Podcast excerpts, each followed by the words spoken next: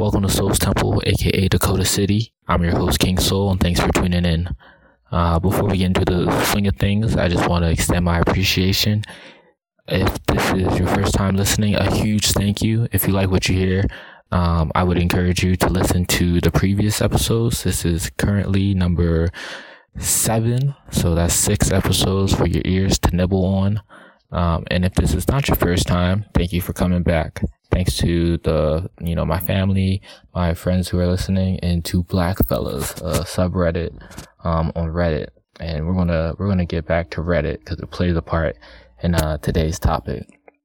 And so this main portion of the show that I like to call Mind and Soul, today we're going to be talking about brand. So I'll just jump right into it. Brand, you could call it image, you could call it reputation, but at the end of the day, it's how people see you, and so tying it back to Reddit just for a second, it'll be brief, but for me, Reddit, I was introduced in high school. I went to a predominantly white high school, and I was introduced to Reddit by white friends, and I was too, at the time, my mind was obstructed. It was obstructed to my own blackness and blackness in general. So being on Reddit was just cool. I like to explain Reddit to people who haven't used it, or who don't currently use it, or who don't intend to, as a school. Reddit is a school, and a school has classrooms, and then, you might have anime club in one classroom, the jocks might hang out in another classroom, the math geeks in another one, the chess club, I can only think of like really nerdy things, but I don't know, like the fashion club. You can basically, as many classrooms as the school can hold, you can have all these groups. And so Reddit is cool because, unlike an actual school where you have a finite amount of space, you have an unlimited amount of space. You can just make all these, they're called subreddits, analogous to these classrooms, but you can just make all of these spaces that fit your needs, whether that's, a space for puppies, or, the Ravens, or, your favorite TV show.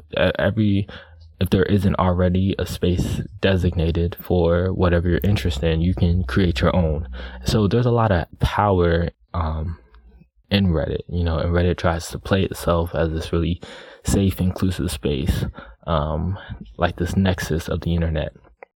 But what's interesting about Reddit is that statistically, the user base is mostly white and male, and probably, I think, around like, that typical 18 to 34 range. But it's something that I never really noticed because it wasn't something I was ever really concerned with.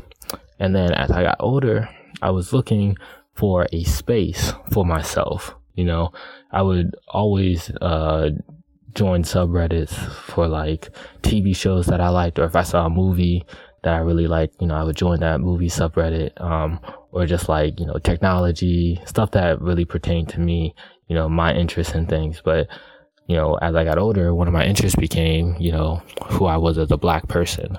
And I realized it was really hard to find a space that wasn't fetishizing or, critiquing black people. And, Reddit is a comment based, kind of social network. And so it's not blatant racism, but there were, so every once in a while you come across a place that wasn't, or a comment that wasn't so supportive of black people or people of color. And I was lucky enough to find a space called Blackfellas, and it's supposed to be a space for black men, and in that moment, I felt really good. And again, shout out to Blackfellas. They've been really supportive of my podcast, always giving it a listen. So thanks, guys. But Reddit as a whole isn't Blackfellas, Reddit as a whole is mostly white, and is mostly male. And so, that being said, going back into this discussion about brand is, how people see you, what people expect from you. And so, it's interesting because Donald Trump, you know, president-elect, and as of this recording, it's the 18th, so the Electoral College votes tomorrow, and hopefully, you know, fingers crossed, prayers, you know, that they don't vote for Donald Trump, and there are enough Republicans who decide that he's not best fit or best qualified. But it's interesting because Reddit was a big push for Donald Trump, even though, you know, his main thing is like Twitter, and outside of that, you don't have to be technologically apt to use Twitter. You know, anyone can use Twitter, but his own administration never had to do much work in the technological forefront. In fact, Reddit has a subreddit called the Donald, and it was a very poisonous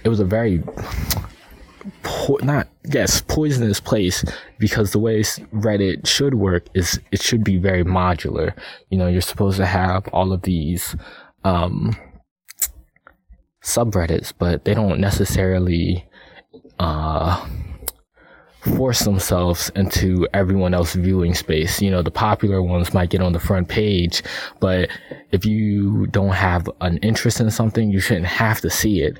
But the way that, you know, the Donald, before the rules were changed around how that particular subreddit was allowed to act, it was very intrusive, you know, and it was making Reddit just not an enjoyable space.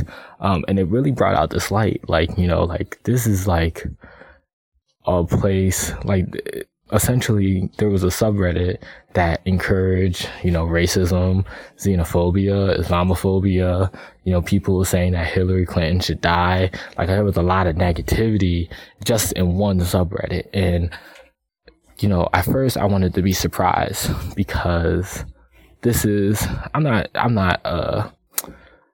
don't have any love for Reddit necessarily, and especially as I get older, it's one of those tricky situations where I kind of want to leave, but it's so powerful as a tool, because I can, you know, find subreddits for, like, you know, finance or computer programming and things and find people who are devoted to this, so they have useful information. Like sometimes instead of Googling things, I'll just search, you know, Reddit, and I'll have better luck there than I do on Google. So that's a lot of power, but, you know, it's also not the best place for me as a black man. But I wasn't surprised by this, because it fit the brand of Reddit. You know, Reddit has had problems before, whether it be Gamergate, where it's kind of, you have like rampant sexism, or even the whole the fatpocalypse, where all these actresses, you know, private images and things, they weren't the source wasn't Reddit, you know, the initial leak, but a lot of the proliferation of these images happened on Reddit as well. And so Reddit has had a history, you know, of not being not necessarily not progressive, because there are definitely progressive avenues of Reddit, but as a whole it has left several stains on its name. And it got me thinking, because, you know, browsing the internet, and not just Reddit, but, you know, Reddit is also kind of like a news outlet for me as well. You can find a lot of really great articles, and this is not promoting it. If you want to check it out, go ahead, you know, knock yourself out. But it was interesting, because after I released last week's episode on J. Cole's new album, For Your Eyes Only, not shortly after, Lupe released a diss track. And it was on the beat of Everybody Dies. I'll put the song in the lyrics, because it's important you hear the lyrics. But if you haven't heard about the scandal already, Lupe, you know, it's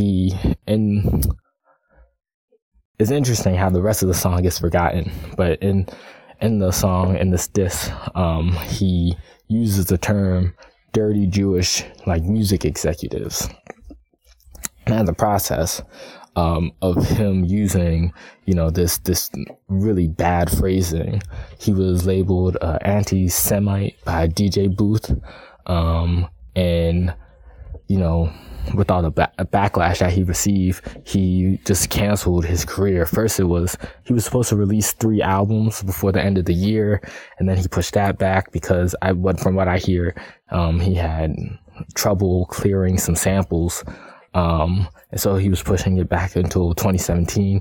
And then after the whole diss track fiasco, no pun intended, he decided that he was canceling the albums, and then he decided he was just retiring, you know, that he was just done with music. And I was really thinking about it because, one, I love Lupe. Lupe is one of those artists that there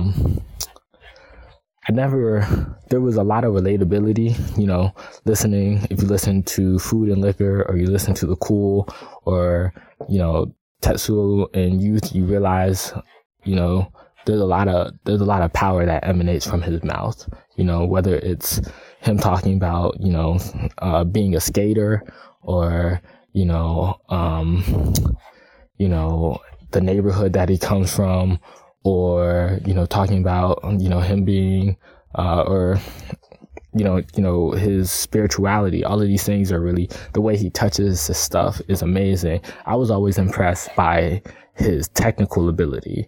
You know, a lot of people know him for his albums and things, but his, you know, his crew, FNF, First and 15th, he released a series of mixtapes before Food and Liquor, and it was like this FNF series. And I remember on the first mixtape, FNF number 1, I don't even remember what song it was on. I don't even remember, I can't even tell you like word for word what the line was, but he said something like, do you feel it? Like, I feel it, like I mispronounced filet. You know, and for the longest time, I didn't get it. You know, like, it was one of those lines that just kind of went past me. But one time, I actually caught it, you know? Like, my mind was fast enough, or maybe it slowed down. But either way, like, we were going at the same pace, you know? And I realized, like, oh, feel it. Like, you know, filet. I saw what he did. And it was kind of amazing to me because it's such a small thing, right? And it's like, you know, even me explaining that and hearing myself say it, it was just like, man, you're like, that was a stupid moment. That was a slow moment, but it really wasn't. And it made me appreciate, you know, I didn't have that reaction the first time I heard it, but it made me appreciate the masterfulness of his words. You know, I consider him, if you've seen The Get Down, you know, there's this big thing where they're looking for a wordsmith, you know, for their hip hop crew. And I always consider Lupe like one of the best wordsmiths, even if it's simple things like being able to say, you know, to see the word filet and then noticing how it could be mispronounced, and just kind of manipulating words in that fashion. So I've always appreciated him for that. And so for him to retire, and, you know, this is not the first time he's wanted to retire. He's had like a really hard relationship with the music industry and what they've been asking of him, like basically his whole career. But this time it felt more serious. But at the same time, I didn't want to be a stan. You know, I didn't want to defend him because I love his music so much. You can't just say, I think... and I'll link the tweet, but I think he retorted, you know, he said not all music executives, or he might have said not all Jewish music executives are bad. Like, he said some of them are good, but then he said you know, some of these mothers is like, you know, some of these mother effers are so bad that they'll, you know, sell their mother for nothing. You know, and it's kind of that inequality there. Like, it's like, oh yeah, some are good, but some of these, you know, whatever is so dirty, and, you know, it's kind of like almost padding, like, you know, throwing out, oh yeah, some are good, but the real point was like, he just doesn't like them. And I, you know, again, I didn't want to be a fan and be like, you know, you know, this is what he means, or you can't take it to heart, because it's one of those things like you can't. You know, I can't be okay. I can't condone that type of actions. You know, I have friends who are Jewish. The high school that I went to was mostly Jewish or significantly Jewish. So it's hard for me to kind of like sit back and think like that would be okay. And as a black man, especially, not to, you know, it's very hard to equate two group struggles, but from struggle to struggle, it's like, and as wise and knowledgeable as Lupe is, it's like, wow, I can't believe that really like escaped his mouth. And I was just thinking, you know, I was just thinking about the fact that, like, you know, what I'm thinking of someone who doesn't like a Jewish man, and that image, and thinking about what if one man said that, like just some man screaming that I'm out on the corner, you know, someone might have said something or someone might not have, but at the end of the day, it wouldn't reverberate as much as Lupe saying it, you know, and does that make it less okay or more okay, you know? And at the end of the day, no, it doesn't make it more okay if you're some stranger, you know, whose life accomplishments might never reach Lupe fiascos. But it's the fact that Lupe has such a platform, you know, and I think even more so than that, you know, why has there been so much fallout? You know, it's because his brand, who he is as a person, you know, Lupe's a hard person. Like, I think he did a interview, I'll definitely link this, but he did an interview with Sway once, you know, where he, like, I forget what happened. I think he was kind of just upset about, you know, how he was being treated. And you could kind of see, you know, like this isn't just some bookworm. Like, yes, he's a very smart man. He's a very learned man, but this isn't just some, you know, some pushover guy. Like, and you know, his brand has always been, though, very smart, you know, very book smart, very street smart. But also, like, I've never seen him as a person who was exclusive or wasn't inclusive of other people. And so that's why it kind of really shook me. It'd be one thing if this was not the first time of anti-Semitic behavior, but it is, you know, and so it goes against how I saw Lupe. And I started to think about it, you know, Lupe's from Chicago, Kanye's from Chicago. That's not how, you know, my mind works. Like, oh, they're both from Chicago, let me move along. But just with the same with Kanye, you know, and I've talked about in past episodes, and definitely check out, you know, those past episodes where I've talked how Kanye is kind of, I think what's hurting a lot of people, you know, a lot of black people especially, is the fact that Kanye was very pro-black, you know.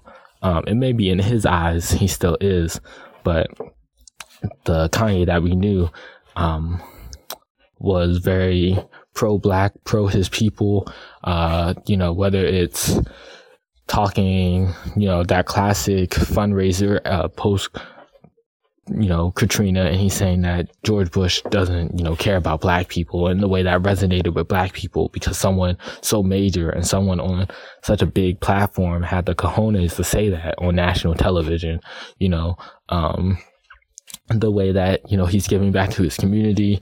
And so now it's like, you know, how I talked about and how you've all seen, you know, these rants that he's going in at his shows, you know, how he said that he would have supported Trump. And then recently he was at Trump Tower.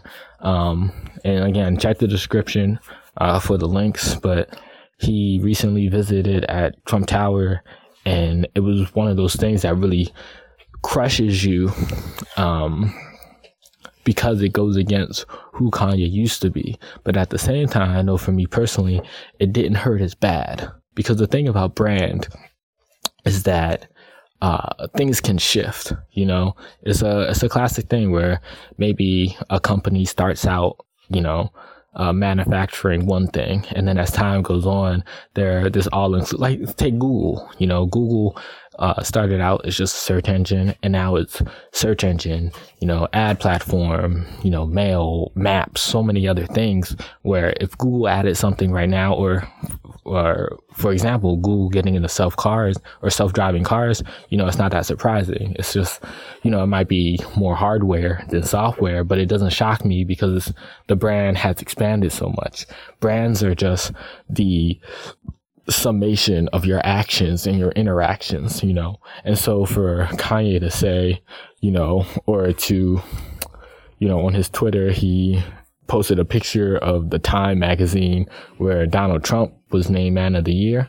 And mind you, Man of the Year is not, you know, this is the best person around. This is just, this is someone who's been making waves, you know, positive or negative. You know, the difference between, you know, building up a community based on, like, you know, positivity and health and well-being versus building up someone versus hate. You know, Hitler was Man of the Year at one point. So, you know, I just don't want people to mistake Man of the Year as being like some award. It's not. But, you know, for him to post a picture of Donald Trump having signed this magazine says a lot about him, but it didn't shock me because brands can pivot, you know, and it's reminds me more, and it's kind of sad because these are all black men, and Lupe is a different case where it hasn't been this ongoing, you know, anti-Semitic behavior or anything. It's really just, well, you know, I can't really speak on that. You know, it's part, this was the first time we've heard something. Maybe this is something that, you know, obviously it's a sentiment that he has felt for at least a while. And that's unfortunate, but recently Orlando Brown has been getting a lot of time, you know, and a lot of, has been on a lot of people's minds because, you know, Raven Simone has said that she's starting, you know, that's a Raven, like a reboot. And mind you, I loved that show as a kid. A lot of my friends liked that show. It's really funny. It was really poignant, you know, really powerful. I remember, you know, Black History episodes or even seeing episodes on Disney Channel about racism, like even then blew my mind. But Orlando Brown, you know, isn't going to be back, you know, returning. I think a lot of people from the original are returning, but he's definitely not. And I have this thing about like celebrity life. Only recently have I been getting into it, whether it's because of The Read or, you know, because, you know, I'm more invested in places like Twitter and things. But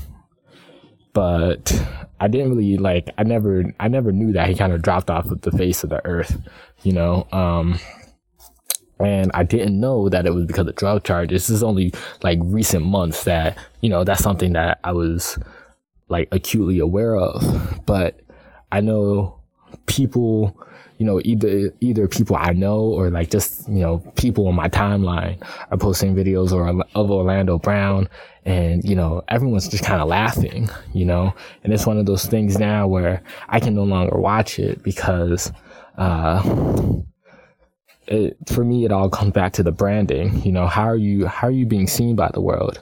You know, and it's one of those things where Orlando Brown's brand is not, you know, for me, like, you know, when I was younger, he was just a cool guy. That's all he was. He was cool and he's funny. And now he's this guy who's kind of, you know, there's a lot of disclosing personal information, disrespecting women, and disrespecting black women overall. And so for me, I can't watch these videos, you know, whether it's, you know, Vlad TV or whatever, these interviews that he's doing, because it's one of those things where I look at it and I'm like, who, like, what benefit is this? You know, who are you helping as a people? You know, whether it's our people or even on a personal level, you know, like, why are you doing this to yourself? And it might be one of those things where people say that, you know, any publicity is good publicity, you know. And so, you know, I have to admit, I'm giving this man time on my own podcast, you know. And so it says a lot about, even if it's not, you know, building houses and, you know, Brazil, you know, for the poor, there's still some influence there, you know, there's still some power there. But for me, it's a shame. Like, I know it's no longer a guilty shame, but, you know, I enjoy watching Real World, or I used to. You know, I heard that Real World used to be the show where they would invite these, you know, people my age into the house, you know, and there was no intent behind it. You know, it was just kind of like, I wonder what happens if you put 6 20 somethings in a house and like you just get them talking, you know. And now it's one of those things where the show has deteriorated, honestly. I mean, like the maybe like two, I think it was two, must have been 2 or 3 seasons ago, We're good last season, okay. But like, especially this season, you know, and there has been talk about this even before I started watching, which has only been like the past couple of years recently. But, you know, there was talk about how it shifted towards this show where it was just about people hooking up on TV or people getting into fights or people, you know, getting into arguments or acting a fool on national television. And it's one of those things where the show pivoted away from what it originally stood for. And I think a lot of that might have to do with adaptability and supply and demand. You know, people now see reality TV as kind of this really like smutty stuff. You know, it doesn't have a lot of substance. And I know there are people who love reality TV who will tell you different. I watch reality TV occasionally and I use it as analogs for like stories, you know, like kind of like a modern Aesop's fable in a way. Like you can point to it and say, well, remember when this and this happened, you know, that's kind of why you shouldn't do this in the real life, you know. But it's not only reality TV, it's regular TV, it's you know, movies, all of that can be used for illustrations in our own lives. But reality TV as a whole is just kind of like, for me, it's just garbage, you know. And Real World for a while wasn't garbage, and now it's one of those things where, especially this season, you have family members fighting, people, you know, not treating each other well, and it all goes back to, but you know, I think, you know, I already made the decision, you know, next season I might not watch, only because if this is who they are as, you know, if this is what I'm expecting them to put out, you know, in the future, I don't want to have to partake in that. You know, I don't want to have to support that, because as a brand, you know, whether it's, okay, what we're only really interested in is chaos and capturing that chaos on TV, or, you know, all we really want to, we don't want to come off as, you know, insubstantial. But what we're really looking for is, you know, the little things that don't matter. For a case in point, last season, there was a race issue where one of the cast members, Jenna, you know, got involved, and her friend said, you know, she was on Uvu with a friend, and her friend told one of the black cast members that she should go pick cotton, and Jenna laughed, you know. And there was this big thing in the house where it's like, Jenna, you can't support that, you know, like you laughing is like you saying like, oh, that's okay, like you didn't say that wasn't fine or anything. And she tried to back out of it and say, hey, that's my friend, like that's not on me or whatever. And she ended up getting into a fight with the girl CJ, who her friend, you know, heavily disrespected, and CJ got thrown out of the house. And now MTV has, you know, again this season, one of the cast members, Theo, got into a fight with his cousin, and they threw Theo out of the house, and they tried to crack down on it. I think a lot of it has to do, again, with this whole idea of how do we want to be seen as a company, as a show. Like, if we don't crack down on these things, like, that's not... Ultimately, you know, all of these things have to boil down to money. So it's like, how does this affect the bottom line? You know, this could hurt the financial future of our show if we don't crack down on it. But it goes back to like, how are we going to be seen, you know? And I just kind of wanted to wrap it up because, I didn't want to, I'm only looking at my outline now and seeing all these black men is kind of frustrating me. But even more recently, Charlamagne, there was a, you know, this whole thing with Tomi Lahren, how she was getting, you know, her little roundabout on the news networks and stuff and on all these shows and things. And Charlamagne said that, he wished that black women were able to create a platform the way Tomi Lahren has, you know. And it really shocked me, and it shocked a lot of people, because not only have black women, you know, countless, whether it's Tyra Banks, Oprah, you know, I'm thinking of podcasters that I listen to, Tatiana King on the Fan Bros, Hey Fran Hey on the Read, on the Friend Zone, and then Crystal on the Read, you know, Black women who have created their own platforms. But he works with some of these people, you know, whether it's Crystal or Hey Fran Hey or, you know, Francesca Lee, whereas all these people, and he dares say that, you know. And for me, I've always had I'll outright say that I've always had a problem with Charlamagne, only because there are times where he says things that I don't agree with. And that's fine. You know, it's important that we have discussions and dialogue and, you know, interactions with people we don't necessarily agree with if it's for the better. You know, like, just, you know, having two different viewpoints can be a healthy thing sometimes. But sometimes he says things that I don't agree with, and I think, you know, his whole shtick is playing the devil's advocate, you know, but not necessarily to provoke people into thinking, but just provoking people. Like, I had a high school teacher who was really good at playing the devil's advocate, to the point where, you know, we didn't know if he was a liberal, a conservative, you know, Republican, Democrat. You know, he was able to push your thinking beyond these labels and really just kind of question your beliefs. And that's a really powerful tool, to be able to say, hey, I know you believe this, but look at it from this way. Have you, you know, seen things from this perspective? You know, that can be to everyone's benefit. But just to say things, just to push people to their edge isn't always, you know, provoking people just to get a rise out of them or just to get them heated. You know, it's just kind of, I don't have a lot of respect for that, honestly.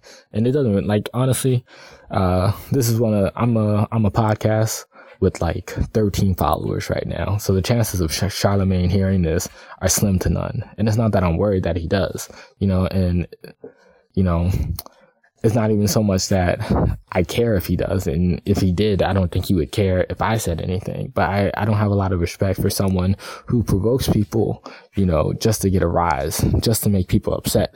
But that's part of his brand, you know, and because at the end of the day, when I hear Charlamagne, that's what I think of. You know, he is the summation of his actions, his beliefs, the words that he says, the interactions he's had with people, and it's really a shame. And I think my last point on this is just kind of this, you know, mind and soul. It's just kind of really just things that are on my mind, things that are on my heart, things that have happened in the news. And recently, Dylan Roof, who massacred, executed, assassinated 9 black people in a church, was convicted of all of his crimes. And there were so many people who were happy, you know, and I was upset with myself because I wasn't happy. And it wasn't because I was upset that he was convicted. You know, I think a lot of people, you know, before the happiness came relief. You know, and I think that speaks volumes. I was relieved, but then I became uneasy that I was relieved, because it's one of those things, you know, what is relief? Relief is kind of like, you know, being able to exhale, you know, being able to let out that breath. And I think I was relieved, and I think many people were relieved because we weren't sure, you know, it was a possibility that someone could walk into a church, you know, with a manifesto, you know, of white supremacy and kill 9 black people and get away with it, because we've seen it happen, you know, countless times, mostly with cops. But even cops, you know, just because you have a badge doesn't mean your sanctioned killing, you know, your government sanctioned killing isn't a massacre, you know, isn't a murder, you know, where that, I think a lot of people forget, just because they're in uniforms doesn't mean they're not murdering. It's just perhaps permitted murder, but it, you know, because you add that adjective in the front doesn't change what it is. And so many times have people been allowed to walk away from murdering, and especially black people. You know, we've had this really, white America and black America have always had this really tense relationship. And a lot of times black America, it gets the butt, gets the consequences, you know, and feels the wrath that white America doesn't get to feel, you know, or is, you know,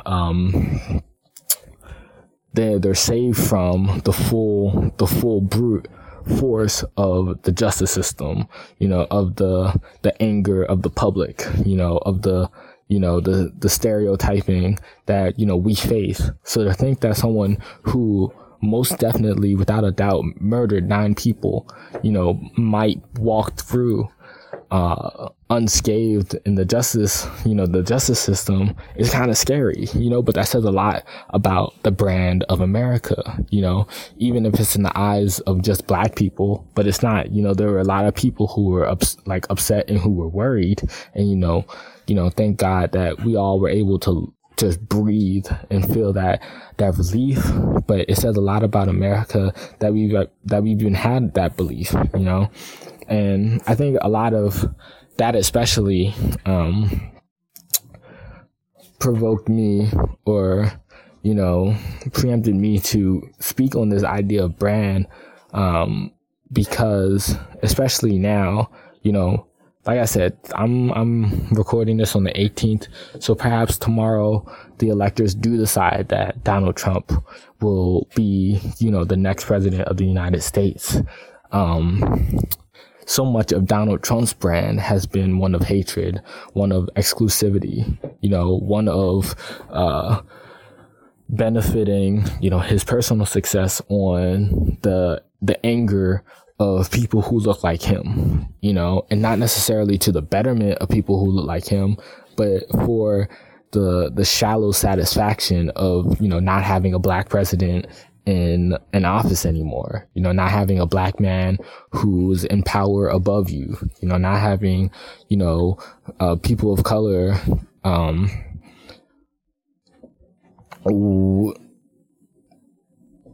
they're not being at an equivalent, you know, place on you on the totem pole, you know, always being below you, whether that's, you know, putting Muslims on a registry or building a wall, even if it's for a significant purpose, you know, it could be a foot high, but that's a foot too high and a foot of hatred, you know. And so a lot of that has to play into the brand of America. And the more I think about, you know, I think upon the election, and I listen to a lot of podcasts, you know, and I've said before, that's why I started this one, because I enjoyed people's perspectives so much that I wanted to add mine. You know, I wanted people to hear a voice of a black, almost 20 something on, you know, how I view the world. And so, but looking back on these elections, you know, I hear podcasts and I'll listen to podcasts that started, you know, 2 years ago, you know, and so when I catch up to the point where, you know, they're talking about the election, and it's like the election maybe earlier 2016, you know, and it's kind of hard to listen to their optimism, like the insanity of someone like Donald Trump getting voted into office, you know. But it says a lot about the trajectory that America has been on, where, you know, whether it's, you know, the countless black men and women who have died, unarmed black women and unarmed black men who have died, and whose murderers, whether it's police or, you know, otherwise, who have been able to walk free from it all, or just the way that, you know, whether it's housing or voting discrimination, and that's not even just black people, but in places like in the, you know, the Southwest, where the Southwest, or places like North Carolina, where people of color have had to endure obstacles just to vote, you know, for a better future for themselves. I think it says a lot about who America is, you know, and I mean that, you know, almost as a person, you know, imagine America as a person, what their reputation is. It's not necessarily a bright one. And I just want the takeaway to be, you know, every day, just acknowledge your actions. You know, I've even when I was younger, you know, the people that I used to read about, you know, I always wanted to be in the history books. You know, I wanted people to learn about me in school, and I wanted it to be in a positive way. You know, like my tech heroes, you know, the founders of Google, you know, Facebook, Microsoft, just these people, you know, it's so impressive now to see Mark Zuckerberg and his family donate money to education, or the way that the Gates, you know, have built. They're almost as well known for their philanthropic efforts as their technological ones, you know, and I wanted to be among the same tier of people who impacted someone so heavily that, you know, I was designated, you know, that chapter or that book or that biography, you know. And a lot of that has to do with living my day, you know, living my life day by day in a way where it's like, what are my actions? You know, who am I interacting with? What words am I putting out into the universe?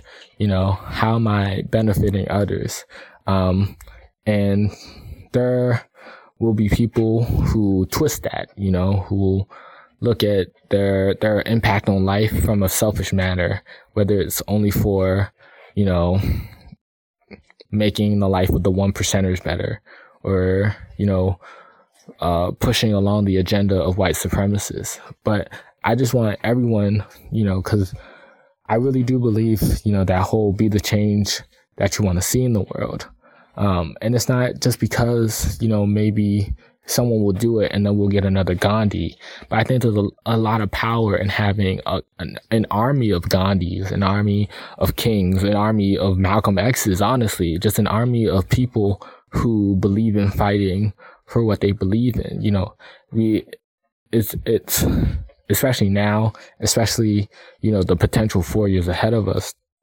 I think now more than ever, people need to assemble. You know, people need to come together and fight for, you know, progress, fight for a healthy union, a healthy nation state, just for us to get together and say, this is not what we want.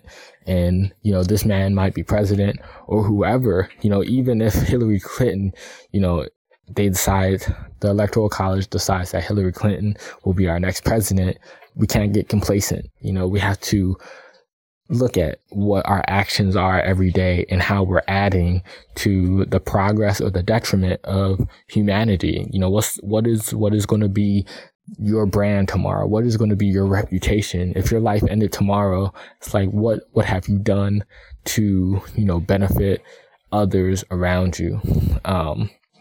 And whether that's, you know, Lupe saying, you know, some really distasteful things about, you know, Jewish people, you know, how will that impact how people see him? Whether that's Kanye and, you know, him all of a sudden being buddy with Trump, you know, it's already his career has already been spiraling down, but it's, you know, how will this impact the way that he's viewed in history? You know, because now this is a new chapter of, you know, Kanye West. Same thing with Orlando Brown, same thing with Charlamagne.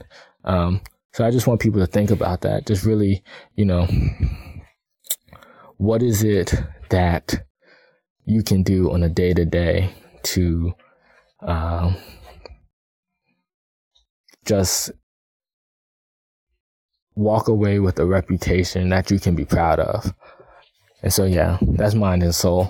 And for the next segment, Eyes and Ears, this is just the part where I just recommend some things that I'm really excited about, and some things that I've heard. So Black Panther, the new Marvel movie, has recently, or I think it's supposed to start filming. Yeah, it begins filming in January, so I'm really excited about that. I think I heard this before, but, you know, I just reheard that the director is the same one as Creed. And if you haven't seen Creed, I definitely recommend it. I've seen all the Rocky movies, and Creed is easily the best. It took me a while to, like, I remember, it took me years to actually get to a point where I could binge all the Rocky movies, because the first one kind of slow. It's kind of so. Stallone isn't like the best actor and it kind of made me question why it was such an American staple. But as the movies go on, like there it's like a really good story. There are a lot of good like fighting montages, especially, you know, the Rocky where he's fighting, you know, the Russian. There's a lot of good, you know, training and camaraderie and stuff. But Creed is this whole new beast, and it's a great movie. And I'm really happy that the director from Creed is now directing Black Panther. Black Panther has a lot of like beautiful black people in it. So definitely check out Creed at the least. Just continuing this thread of black superheroes. I recently started reading the old Static Shock comics. It's so different from the TV show, but I'm a huge Static Shock fan, and so I'm very excited that we live in a time where I can like read comics online. And if you're interested in that, I'll put the link in the description if you want to check that out. Netflix. I was gonna see the new movie Sing with like the singing animal competition, because I was going to wait to see Star Wars. It was one of those things where I've heard really good things, but I was just going to let the hype die down for a little bit where, you know, not everyone's rushing to the theaters to see it. But I heard it's a fantastic movie. So I'm really anxious to see that movie. And also the Sing movie. I have a sweet spot for like, just like these animated like movies. Cause a lot of times I'm starting to realize that like, another one of my recommendations is a lot of blackness, and I don't really care if you care or not, but, you know, no shame in who I am. Proud Family, this old Disney Channel show, it was really awesome because it was just like an all black family and like diverse like cast of, you know, drawn like kids and everything.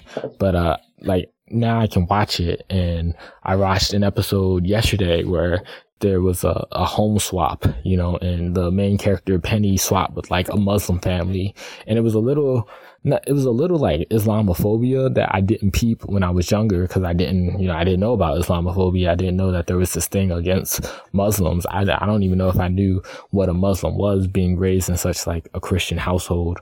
But to see it on screen, and especially like thinking back to this was like early 2000, and how it was kind of Islamophobic from certain characters. And then by the end, you see this whole shift in understanding because of this cultural exchange. I thought it was really powerful. So I have this thing where like I enjoy watching like, you know, movies that might not necessarily be for adults, because there are a lot of things like realizing that these are made by adults. There are a lot of things that are hidden or you might not get when you were younger. So on the same note, you know, I recommend Proud Family if you can find it online. I'll just put a link to the description as well. But Angry Birds movie along that same thread on Netflix. I watched this weekend with my girlfriend. Really funny, at times not meant for kids, but it's a really funny movie. And also Short Term 12, a movie with Brie Larson, who, going along with the whole like Marvel, even though Static is DC, but Black Panther is Marvel, and I think Brie Larson is the new Captain Marvel, and she does a really the Darius from Atlanta is in Short Term 12, and it's this movie about like what I believe is a place for, you know, troubled teens or teens who might not have the best, you know, home situation. This is a place where they live, and just kind of the story is just like, you know, the counselors or the administrators who work there and these interactions with the kids that they have. And it's a really powerful movie. So I definitely would suggest checking that out. And that's Eyes and Soul. And that's just, you know, that's the show for today. So, you know, you can hear my show on SoundCloud, like, share, repost. You can listen on iTunes. So if you listen over there, just rate and review because it helps the show. You can listen on Stitcher, Google Play, basically anywhere you can listen to podcasts, you know, the apps and everything. I know I use a bunch of like podcasting apps and I listen to a bunch. So wherever you can, you know, listen to this show, I'm there, you know, and don't be stingy. If you like what you heard, or if this is a word that you've been trying to tell a friend, or if this just resonated with you, share it, you know, share it on Facebook, share it on Twitter, you know, just share the knowledge, you know, have a discussion with people. And if this is that jumping off point, you know, only the better. And this is 7 episodes in, but I keep forgetting to say, you know, Soul's Temple, Soul means sun.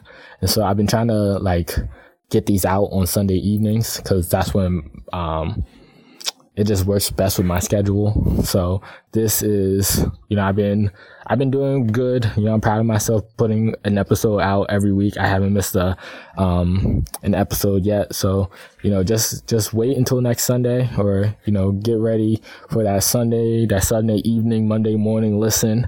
And again, just share with your friends, share with your family. Just pass the word along.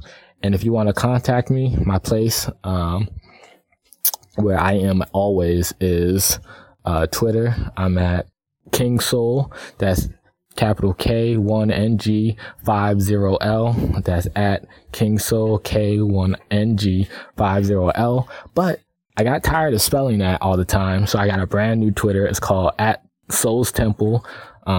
Just spelled like the show, at SOLSTEMPLE. And just hit me up there if you have any feedback, criticisms, if you like the show, if you didn't, any suggestions. I'm always open. I might not always implement, but I'm always open just to see if it can make the show better. And any interactions that you may have, like if you really want to join the conversation, there's a hashtag Soul's Temple. Again, same as the handle, same as the show, SOLSTEMPLE. So that's hashtag SOLSTEMPLE. If you just want to, you know, tweet at me, what you think brand is, you know, if you're a Lupe fan, how you're reacting to everything that's going on. If you're a Kanye fan, how you're reacting to everything that's going on.